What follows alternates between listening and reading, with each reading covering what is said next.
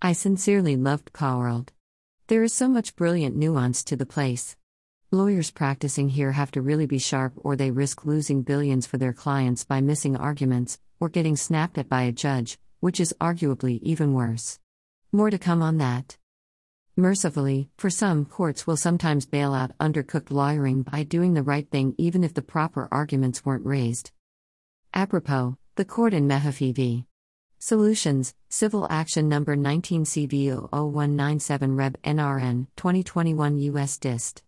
LEXIS 113384, D. Colorado June 17, 2021, bailed out Navient although its lawyers seemingly missed critical arguments.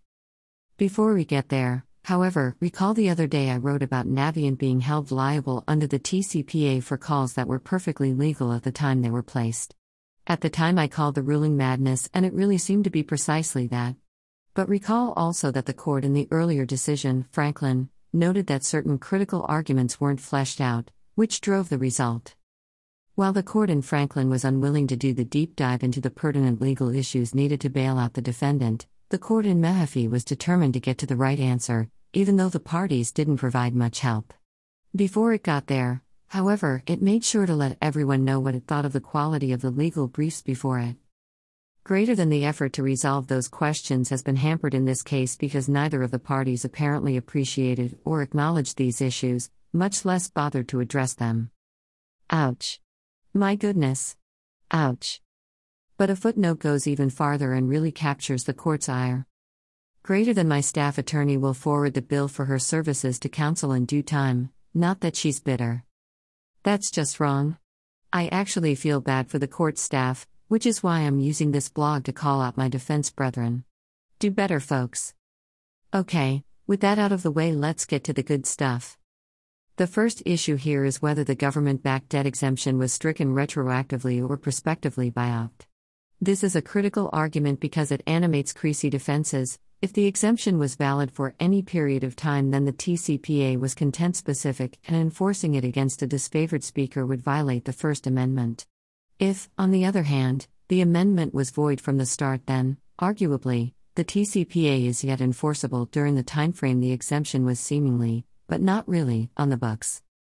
In answer to that first question, the court agreed with Franklin and found that the exemption was void from the start. Uh oh. That's bad for Creasy adherents, and it is also bad for Navient. No exemption means no defense. That means big damages.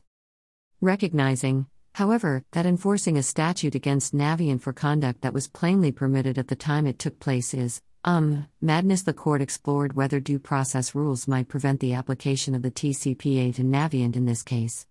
And here's where things get really interesting, and the court staff attorney had to burn the midnight oil. It turns out there's a doctrine that judicial rulings are not entitled to their usual retroactive applications where the enactment is criminal in nature.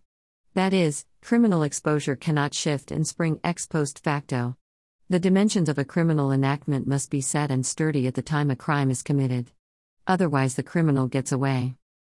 Well, that's all good for murders and baby snatchers, but what about for less civilized folks like robocallers?